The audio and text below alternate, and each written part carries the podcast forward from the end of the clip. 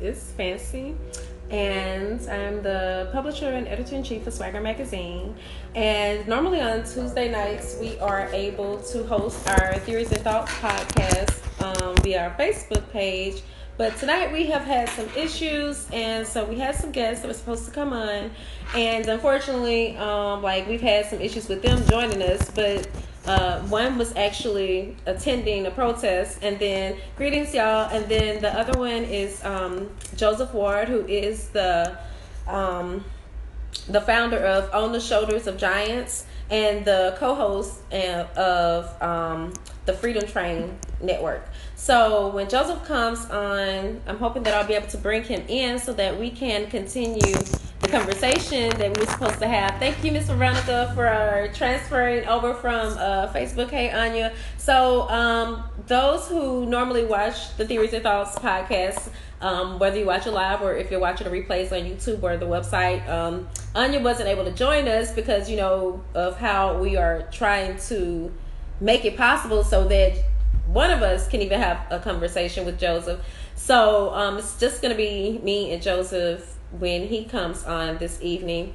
And hopefully we'll be able to get this conversation done and be able to, um, you know, still transfer it over to the other platforms in case other people were trying to um, watch it and unable to.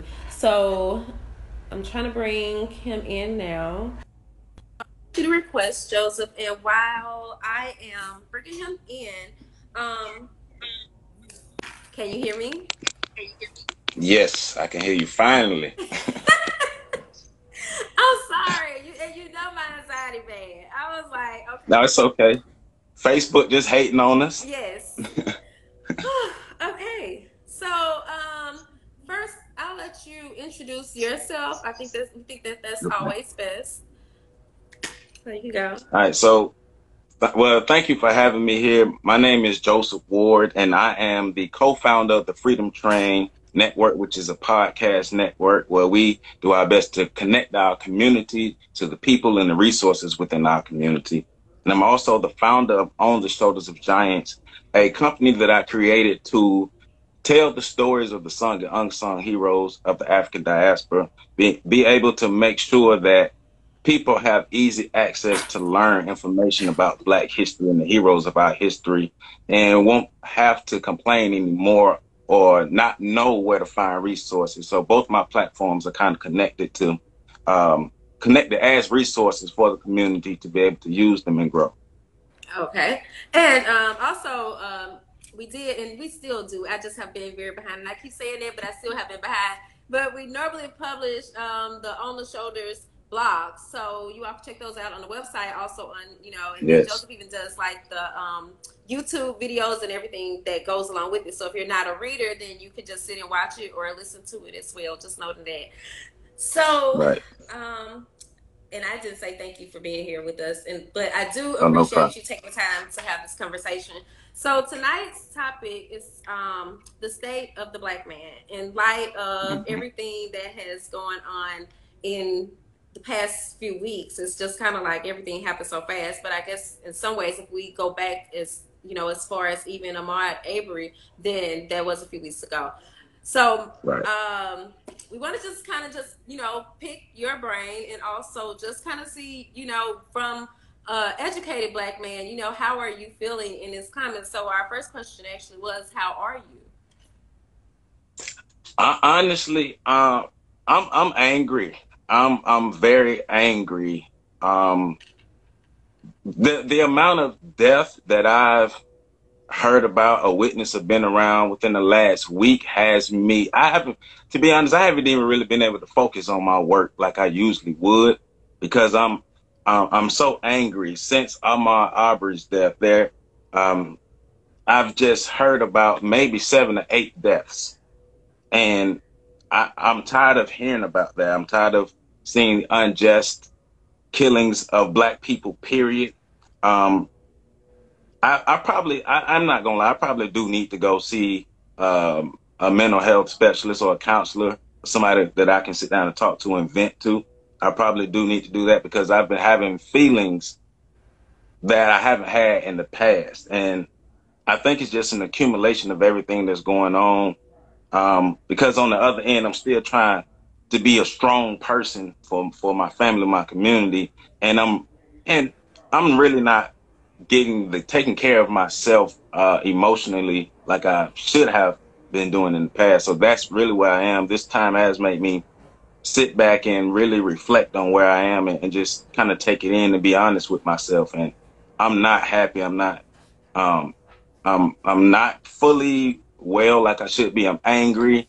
I want to do a whole lot of things, but I want to make sure I do smart things. So just that's just really where I am right now. Um, and I, you know, um, of course, with the men in my life, I've just kind of been talking to them. So, you know, most of them they didn't go into that detail and i applaud you for even just being able to say that you know to share that with us because that was very transparent of you. You know of course we figure okay yeah, as a man as a black man he's probably upset but also just to even I, I appreciate the fact that you touched on you know you said yourself you you will go see a mental health professional because that's something that you know a lot of black men don't want to admit to. So right. already that's like um even one of our later questions was going to be, you know, how do we move forward from here? But I don't know. It, it is a lot um, to process, and, and a, like I don't know if a lot of people know this, but after um, after Alton Sterling and Philando Castile were murdered in 2016, mm-hmm. that's when we really began to try to publish content for men. Like so I just remember how I felt as a woman, you know, and I just really felt helpless. Um, right. And even now, it's like that feeling. And I saw um, another publisher say the same thing, you know, just kind of like we're all kind of in the sense of you want to do more. What can you do? A lot of us, you know, I right. haven't attended any protests, and they kind of admitted too that they hadn't attended any. Um, and also, she touched on the fact that uh, it made her realize how she wasn't in tune with like you know even local politics so what's going on right there right. in her city and of course people oftentimes say that that's a good place to start but it's still you know it just doesn't seem to be like enough and initially this was not one of our questions but of course as we are seeing more of the rioting and so on taking place what are your thoughts you know because I know that there's on one end there's the people that's like, oh well, you know, there's the rioters or the protests, and then there's the looters, you know. And I think that, that right. one that really needs to be distinguished. But either way, to me, it's just like in a lot of ways, I feel like, hey, finally somebody's stepping up and doing something. But I want right. to know how do you feel on the matter? But I'm, I I support the protesters. I don't support the rioters and the looters, and um the protests are this this is black people saying look at me look at us listen to us you've been beating us down for 400 years plus you've been oppressing us for 400 years plus these killings with the police have been ongoing issues i know i've studied the history of the the relationship between the police department or police force period and black people and it goes back it that stretches back to the 1500s, and it's not a pretty history. It's not a great history. I understand the protest. Um, I understand the anger. I have the same anger inside of me. Um, I, I wish that we would have come to a point in the past where we could, well, white America or others are listening to us, but we haven't came to that point. We're still being oppressed. We're still being beat down. We're still being, we're still watching each other be killed. Like this is stuff we, when we were growing up, we would we would see it maybe TV or video games, not in real life. This is real life. Like people are not getting up off the ground and going back to their to their everyday lives. So I'm I'm with the protesters. I, I understand the anger, and you know when when a protest happens, that means the society has reached a point to where the there there's tension between the protesters and the people that they're protesting, and usually the people that they're protesting are in a, in some kind of position of power, but they aren't listening to the people. And because they're not listening to the people, because they keep stepping on the people, here we are. And we're going to continue to have things like this moving forward until we get to a point to where people are serious about ending the structural racism here in America. Wow. And this even, um, I mean, I agree with all of that, but I actually just saw something today that just kind of made me think. It was more so like along the lines of a spiritual video, right? And they were just, and again, this is, I you're probably like, where do these questions come from? But it's just as you're talking, you know, it's making me think right. of other stuff.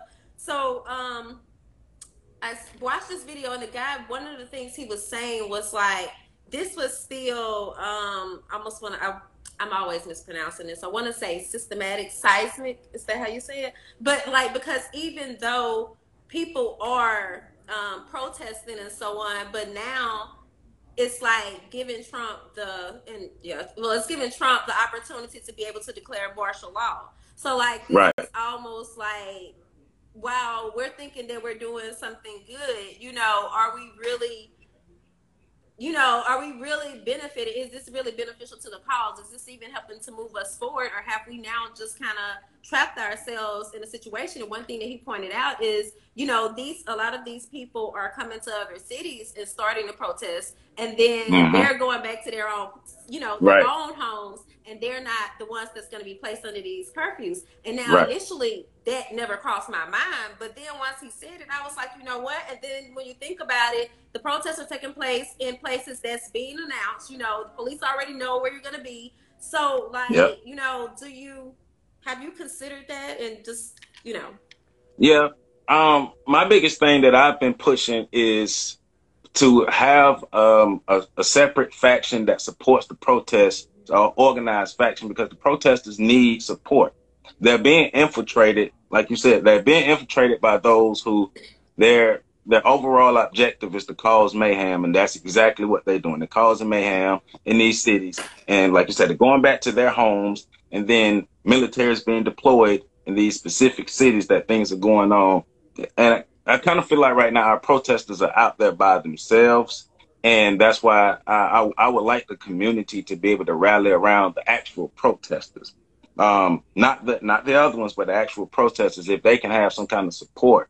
Um, a, a, way of communication, a way of identifying certain things that that's happening. Because you're right, it is fuel for Trump. It is bait for Trump to be able to use, and that's why he's got to the point where he wants to deploy the military all over these places. But if we could support our protesters, and and that's why I'm big on continuous community action, not just when these things happen, but if we have continuous community action when these things do happen, we have some something in place, some kind of protocol in place, some kind of plans in place to where when we do roll out protests or somebody goes out and do certain things, there are ways to support it and there are ways to protect it. Because mm-hmm. right now it's just really vulnerable and it's been just been taken over by people whose intentions are bad and it is like you said, it is fuel for Trump and that fool don't need no more fuel. Right. So and even with um, what you just said about the how did you say it? Continuous. Um, that, that, community support, that continuous community support. Okay, because my next question, of course, was going to be like, how do we even move forward from this? But I don't even know. You know, like we're still. I'm not even really just seeing it letting up just yet. You know, because people really seem like you know, there's there's years what decades, centuries of anger there for one, and then right. also I think that um, the with us having just been sitting in the house, you know, the whole coronavirus thing, people yeah. have that energy. You know, they've just been sitting right. there.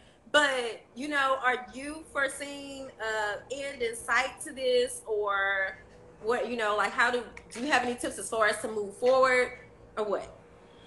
Um, I don't, I don't see a, a real end because honestly, if I'm gonna be real honest, my friends and I, we've been seeing cycles of things that happen like this for the past four or five years, even going back to uh, to Trayvon Martin, where um, something happens because something happens once every year, and protests break out or people are riled up every year, and it seems like it's cyclical because it happens, and then after two two or three week period, maybe a month period, the the energy dissipates, but the violence and things still happen.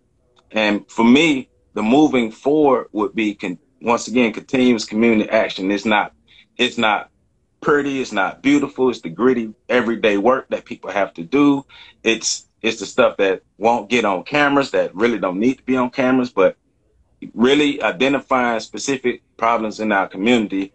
Because I, I think we'll be fooling ourselves if we try to if us as individuals try to try to tackle everything from a national level. So it's just thinking, where do I live and what kind of impact can I make? Who can I connect with to be able to make changes within the community that I live in?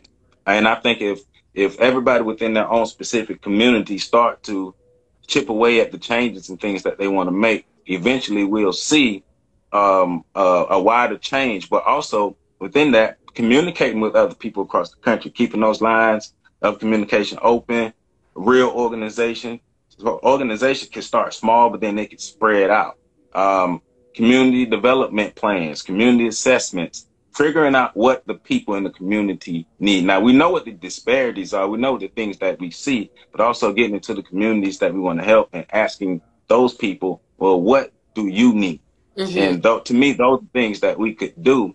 Because if we don't, like I said, I don't, I don't want to, I don't want somebody to look at it from a national scale and try to attack it that way, and they don't have the resources. They either burn themselves out or they get overwhelmed.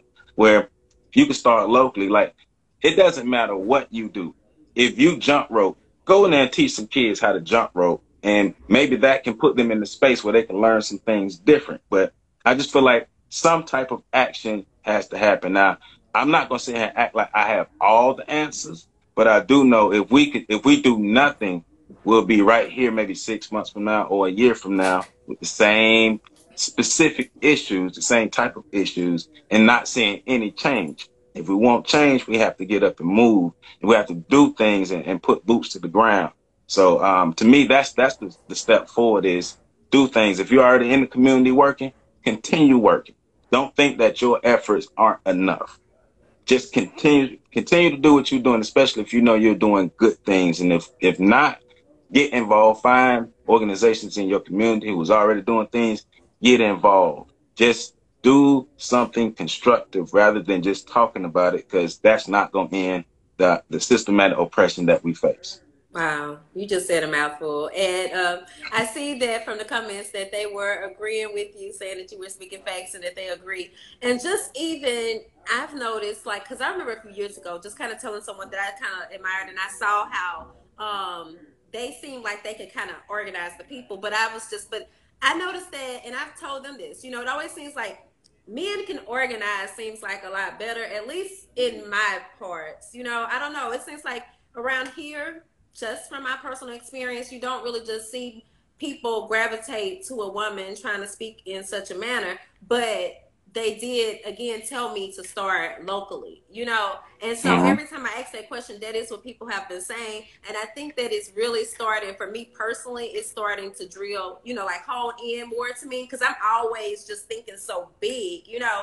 But it's right. funny because I was just telling someone the other day about how change takes time. So of course, right. you know, you can't expect for this to happen overnight. And even when I asked you that question, as I think about it, I'm like, there's no way we're gonna really just see a total end to this. You know, people might get tired and right. start to go home, but we have, you know, we have so much further to go. Like as far as the changes that we need to be made and the rights that we want to have and different things like that. Like we're not even close to that, and I seriously doubt that what has occurred thus far is still just enough for them, you know, to feel that type right. of change. Although I did hear that this has been um, the biggest like protest in history. I saw that. I don't yes. know. I'm like, okay, you're the historian. Okay, so that is true. Yes. Yeah, these these have been some of the biggest protests as far as just the sheer number of total people, not just in America but throughout the world. Like, think about it. We're seeing we're seeing people react who probably wouldn't have said anything four years ago, who didn't say anything four years ago. Now, I'm I want to be positive about that, even though I, I, as somebody who has been grassroots, I hate disingenuous stuff. So if somebody's, they're not going to be genuine about their support or, or about the way that they're going about helping black people or saying anything about what's going on, then we don't need it. But if it's genuine, then we can actually use it, and it's an actual real shift because we we haven't really seen this before. Right. So. Yeah, I've been uh, really amazed by the support as well, you know, like outside of the country. And I was just sharing with someone, like, you know, for the longest, especially like even coming up in school, we were taught that we were the superpower. You know, we kind of looked down on other countries thinking, oh, they should want to be like us. Right. And this has right. really, these past few years have really just, you know, there's been a big shift in it. Like, now other countries are laughing at us, and now other countries are speaking. Right. But I didn't even really know that other countries, and I had heard it before, but I really didn't grasp it, or I guess consider it that people in other countries felt the plight of black people here in America. You know, like Right.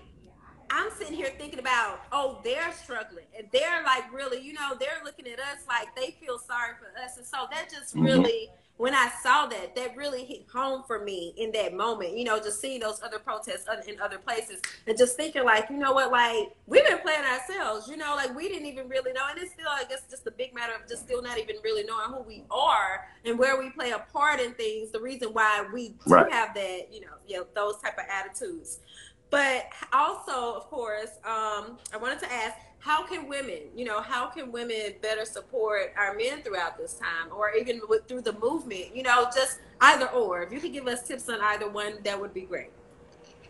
Um, now I, I do want to say I, I I see a lot of women doing a lot, so I do want to um, point that out. Um, there are a lot of, Great but job, but they are like yourself.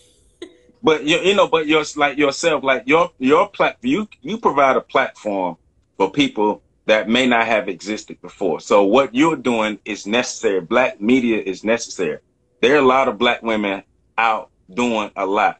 Um, but I will say if if you are a black woman and you want to do more, you want to get involved, once again I would say find other organiza- find an organization, uh, a, uh organization that's real about community work and join them. Um, you can start different groups with young girls, mentorship groups, certain things that uh, black women can do. Um, black wo- and and you know to reiterate, black women have always played a vital role in every movement or every any anything that black people have had. Black women have played a vital role because when I look through history, you can just see black women there. Like black people don't conquer things if black women aren't there to support us.